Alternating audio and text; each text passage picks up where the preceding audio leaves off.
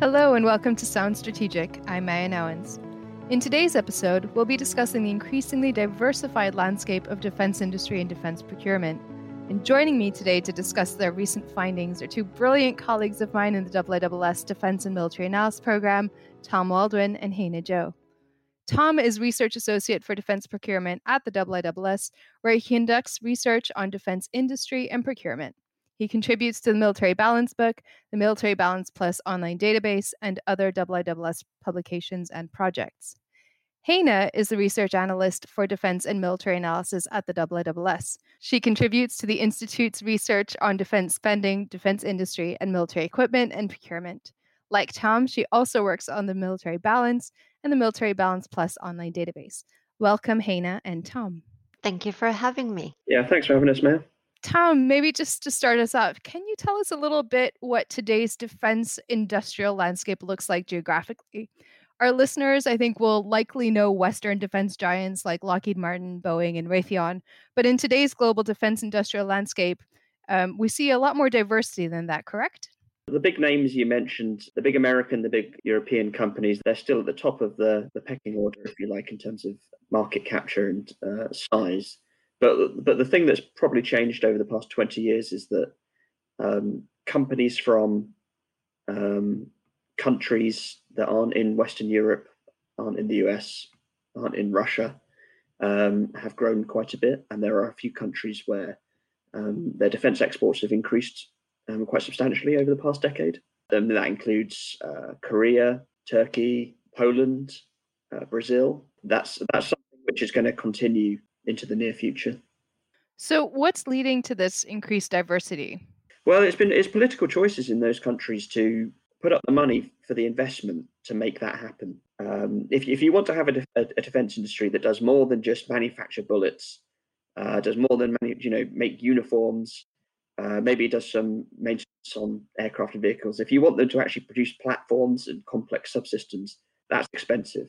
It will really depend on the size of the investment from you know the local customer as to how how big how big and sophisticated that industry is going to is going to grow. And, the, and those and those those countries I mentioned uh, in in different ways and different different scales they've all they've all done that. And what about the role that license builds have played in this? There's two different approaches that some of these countries have taken. You can try and develop equipment from scratch.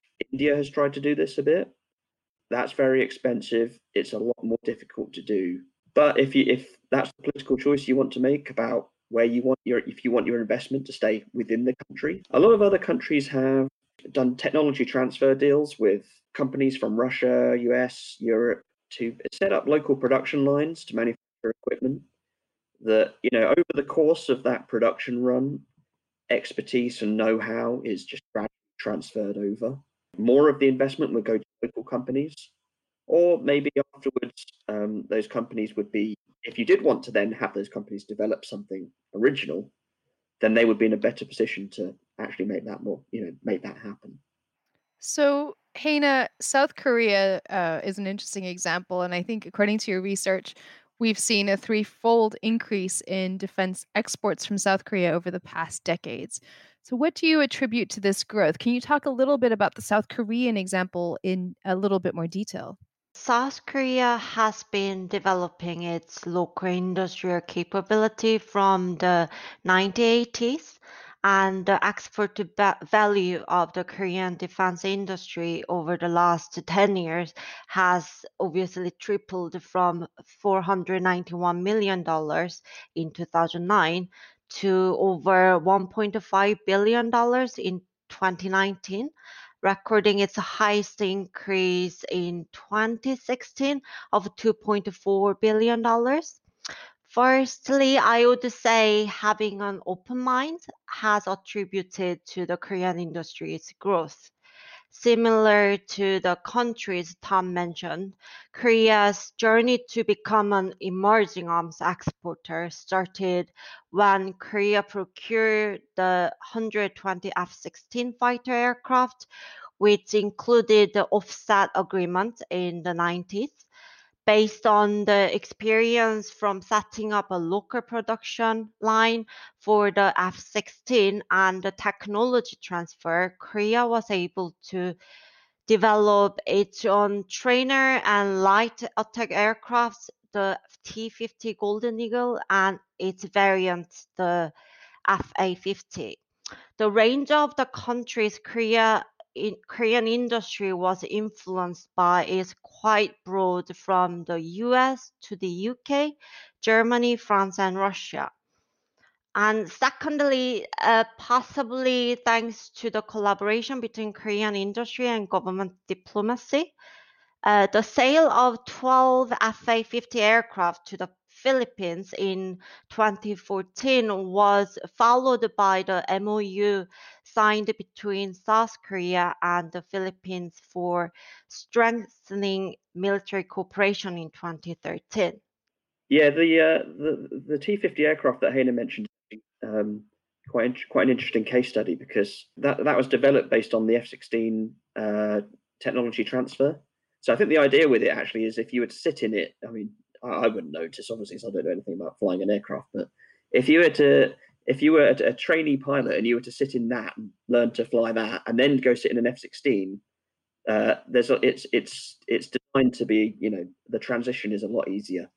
Um, but the, but that that aircraft actually is is now um, actually has actually won a number of competitive competitions with Western um, or European and uh, Russian companies. Um, and I think that's that, that's uh, that's something which not not just in this particular um, area, but in other sort of sectors of um, procurement, um, you can expect to you can expect to see products from some of these emerging defense industrial nations be a, a lot more competitive going forward. Both of you speak to the role of politics and political will here in driving uh, a defense economy um, in in some of these countries. Uh, but are there any countries that you would say have the potential to become greater defense exporters, but for which the political considerations might prevent them from currently doing so? Japan is a very uh, inter- interesting one there because if you if you look at the the range of equipment types that they actually produce uh, local companies. A lot of it is a lot of it is licensed production, but it's increasingly original designs. You know, they uh, and and and they kind of jumped in at the deep end, if you sort of pardon the pun a little bit, with the Australian submarine uh, program because they sort of they they, they decided to right. Our, our first big defense export campaign is going to be for this incredibly complex um, program, which is going to be not just the sale of equipment, but it's going to be a de- you know multi decades investment in a you know relationship between but two countries. But you know they've got um, they've got a lot of know how, um, and it's I think it's something they've the government there's been wanting to change, um, but knowing how to actually go about doing it and having you know knowing how how to access different markets um, is is is another thing, and I think that's something which um, they're going to find a bit. They're going to that's the that's the learning curve for them really, rather than the um, the sort of technological learning curve. So the business angle to this is, in some cases, a little bit more complicated.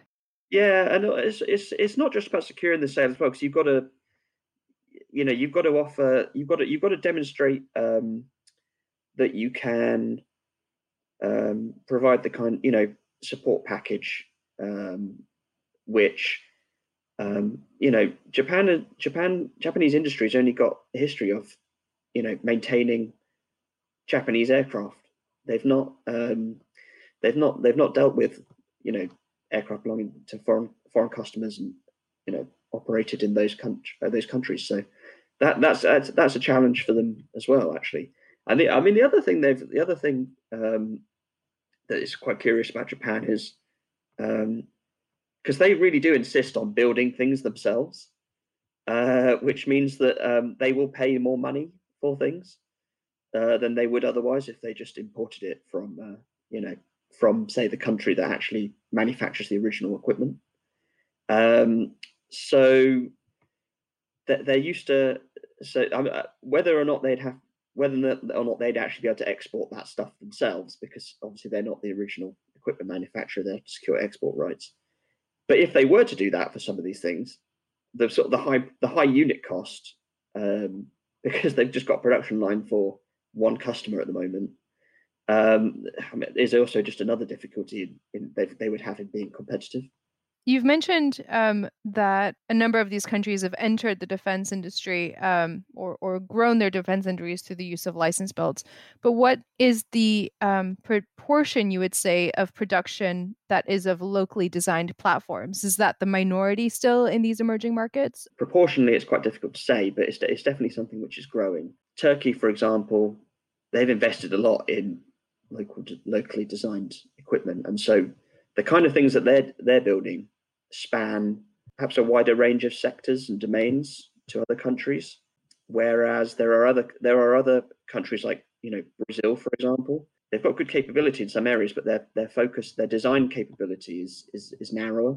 You see Brazil, you know, they'll build transport aircraft um, and things like that, which are Brazilian designed, you know, and light attack aircraft, which are Brazilian designed. But in lots of other areas, it will be licensed production of you know fighter aircraft or frigates or submarines or something like that. You mentioned a little bit about how much more expensive, to some extent, uh, locally designed uh, production can be, uh, and and how at the onset, um, some of these economies are uh, some of these industries will will face high costs. How competitive are exports from emerging defense industrial nations when compared to the products of Western com- companies? I'm thinking here, for example, of how Chinese defense companies have risen in global defense industrial rankings based on their annual defense production related revenue to join the ranks of the Lockheed Martins and the Raytheons of the world? Well, once you've actually developed the product and put it into service, then they are competitive because they typically have lower labor costs than um,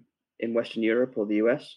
It's the, the, the high price really comes in the development stage. And what about how uh, the markets that they're aiming to export to are those different markets from where we see def- Western defense primes um, try to export to? Is there a niche area uh, where uh, they're focusing on? Definitely a different focus in markets. I mean, Turkey, their exports have gone to countries which they've got close political, cultural ties with, predominantly other Muslim nations, Azerbaijan, Qatar. They've got a very close relationship with uh, Tunisia as well. There's there's a number of others.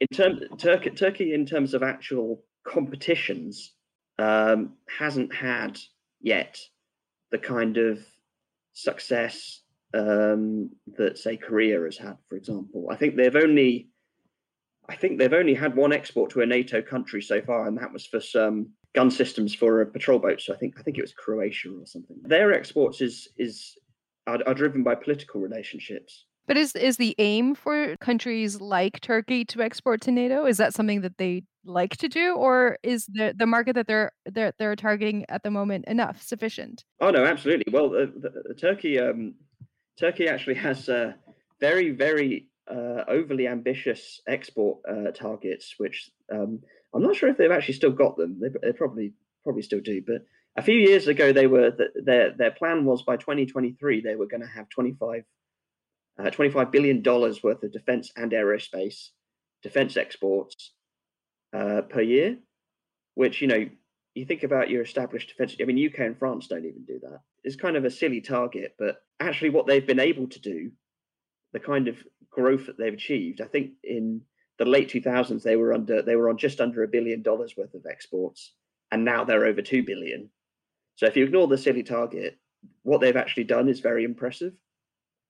Um, and so I think the idea because because the Turkish government has got a um, they, they, they really want um, uh, autonomy in their defense in defense industry and to you know ramp up the localization rate you know the proportion of the proportion of the materials and the subsystems which are coming from local companies. They want to increase that. I mean at the moment they're about 70% which is you know still pretty high but um, you know they want to get that even higher.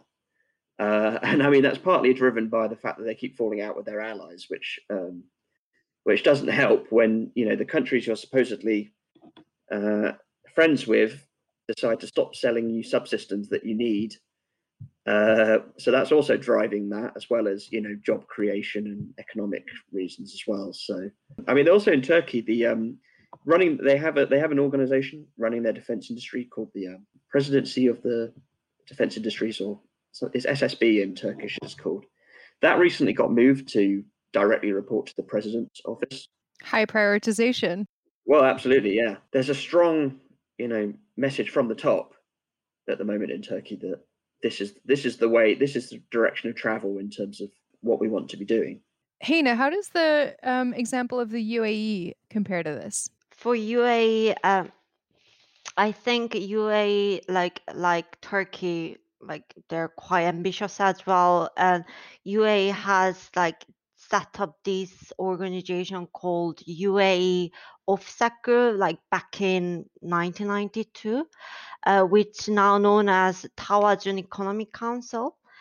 Um, like with this council, UAE um, tend to uh, invest more in defense R&D and also they prioritize uh, defense uh, equipment development but I mean, at the moment, they're quite low tech um, equipment ha- have been exported to only neighboring countries, um, but also including Russia and Turkmenistan. And recently, um, UAE has launched their um, biannual IDEX conference as well, and then through their platform, they actually announced their ambition to uh, their uh, like you know which was their plan to uh, compete with Russian, Chinese, and U.S. companies in near future, which I doubt it very much. Uh, but uh, I guess UAE is now uh, buying the UAE is not a, a country who can compete or export at the moment, but they're investing quite a lot at the moment in their technology R&D through setting up so many numerous funds and international um, collaboration, international partnerships. Um,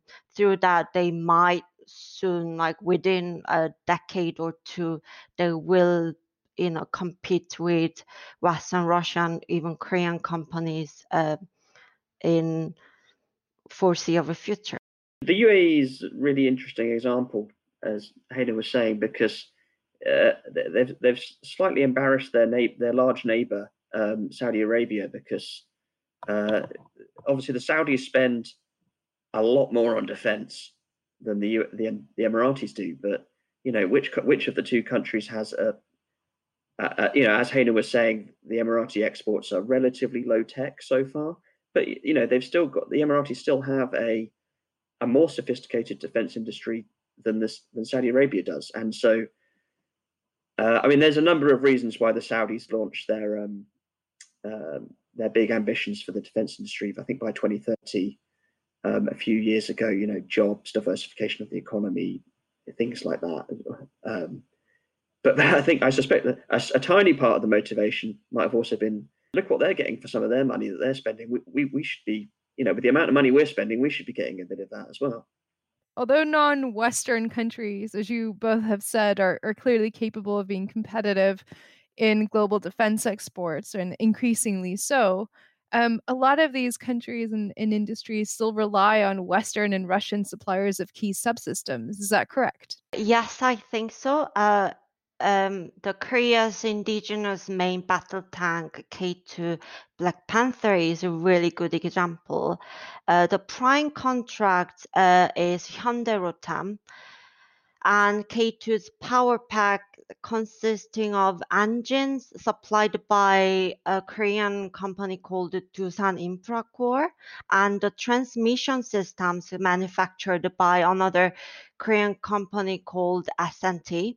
However, since the Korean built power pack kept failing the quality quality test, 100 K2 from the 2010 contract ended up acquiring the German power pack.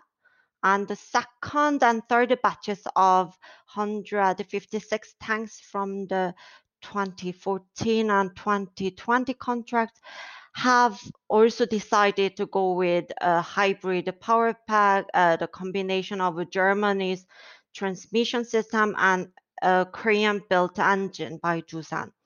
Uh, this shows that there is still some reliance with Western suppliers for key subsystems, which can cause delays with the production, especially when the uh, another contract was awarded like to Hyundai Rotem in December last year, meaning the potential of further delays and the potential uh, lack of growth for Korea's defense capabilities.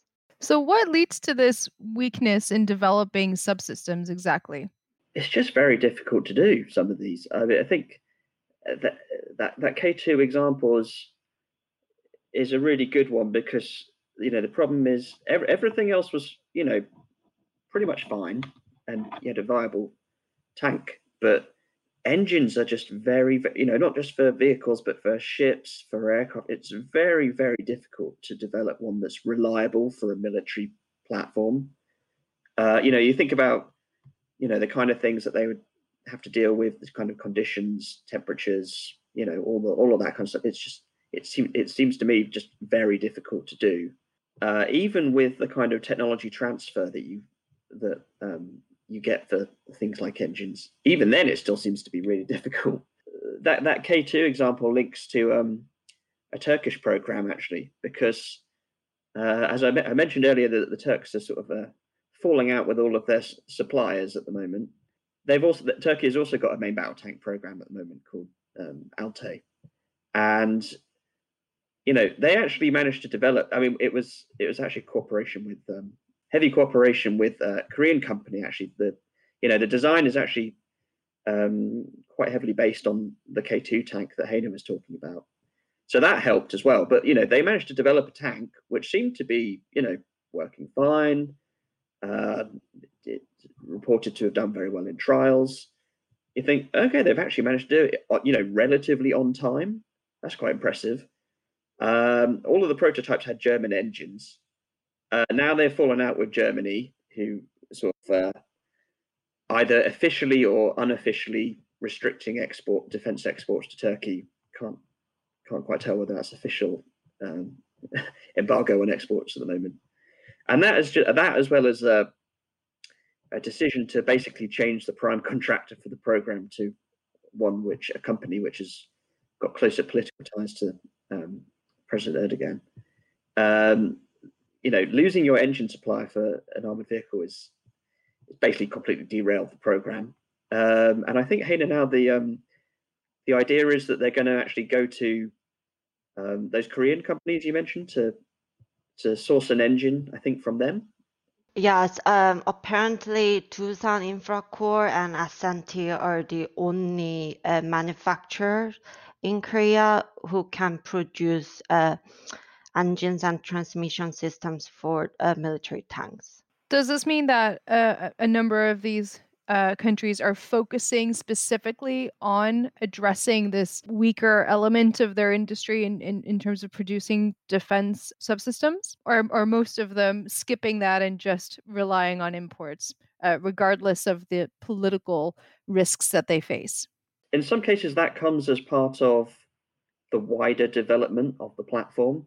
There are other ones where, particularly in shipbuilding, you get this for you know frigates and things like that, where because shipbuilding is very political in a lot of countries, you'll often find that the the relatively cheap bit, which is the steel, um, is you know and the hull and everything, and that's that's all built locally. But actually, you know, the radars, propulsion, uh, the weapon systems that come on board, that are fitted on board, that's actually all imported. In some cases, there is no attempt to develop something you know, a, a local alternative. And you just think, well, well, this works. Um, we can buy it off the shelf. We'll we'll just get this instead. But there are and, and there's other platforms where it's a mix. Some of the frigates that um, Korea was building, they've increased the amount of local systems on board.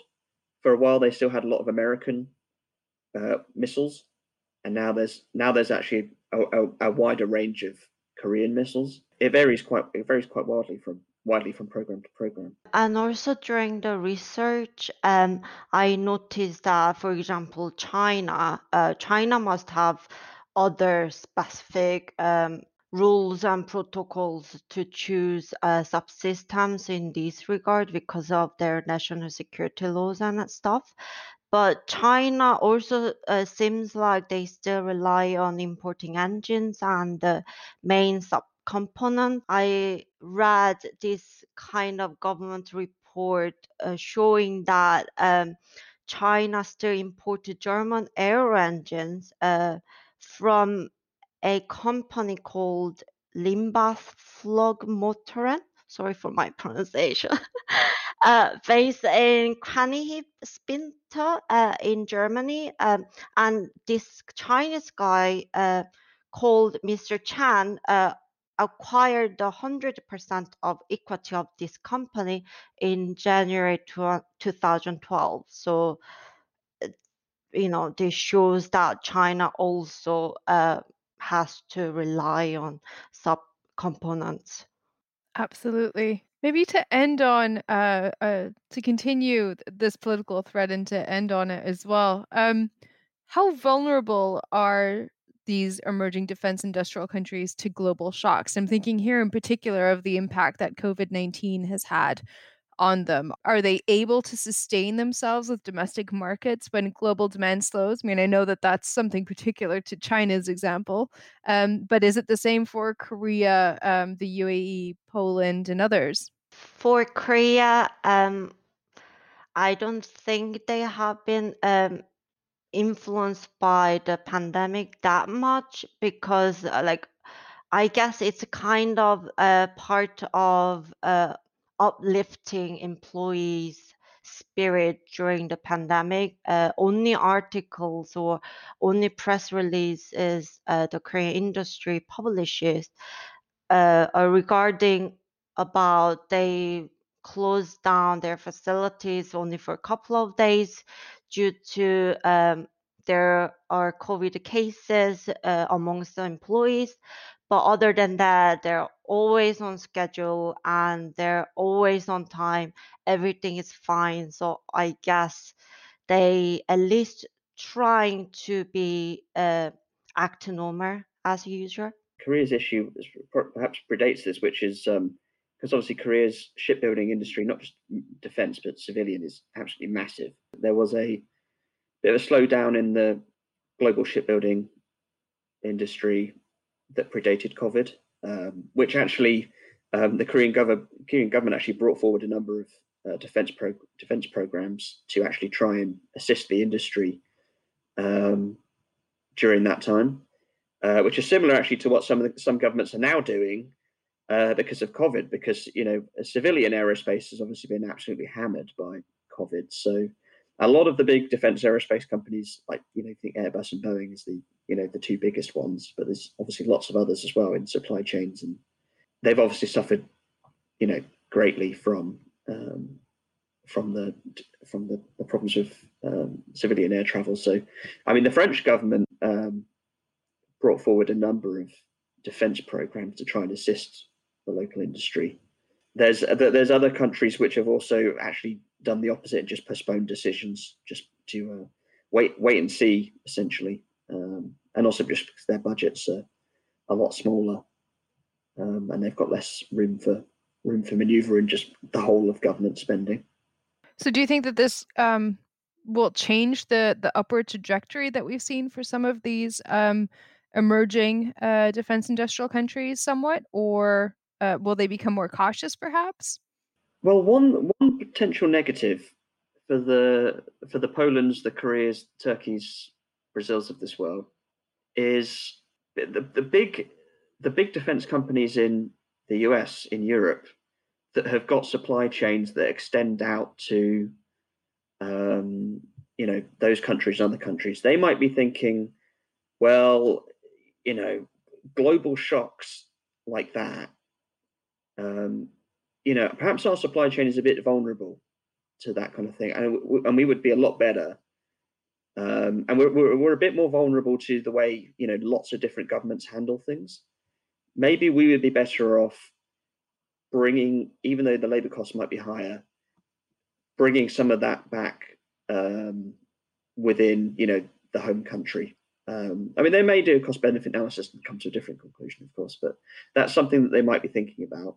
And of course, just you know, the the the, the, the really big issue is if lots of um, support for people who are you know unemployed or and also all, all the extra medical care that's been needed that if that results in cuts to defense budgets then that's really going to be the big problem.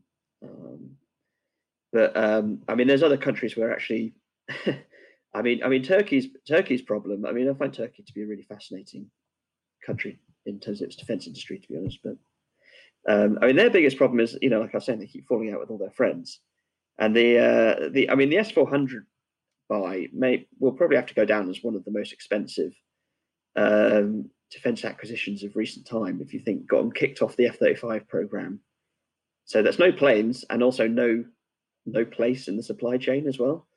Uh, if there's a wider economic downturn in some of these countries, um, I think that will be that will be the thing to look out for in how these countries will fare. As Tom explained uh, quite well, um, uh, for Brazil, Poland, Turkey, and Korea do not have a luxury to kind of um, having multiple supply chains or diverting supply chains like that. Like, for example, Boeing's Apache helicopter, uh, the one of director interviewed that they they uh, made a decision to maintain two suppliers for their production line uh, for uh, the AH-64 Apache helicopter. Uh, but I guess for other countries, uh, they have to consider the the production cost and then their uh, financial record as well. So um, I guess they will have to suffer a bit more. Well, I think that is all that we have time for today. Um, but I want to thank you both for joining me uh, in this episode and for sharing your fascinating area of expertise and insights on defense industry and procurements. Thanks for having us. It's been a pleasure. And thank you all for listening. We hope you enjoyed the episode as well.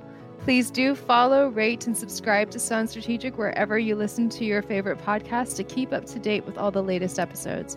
And for more in depth analysis of the key international security and defense issues from around the world, please be sure to follow the IISS on Twitter, LinkedIn, or visit the IISS website. Thank you and see you next time.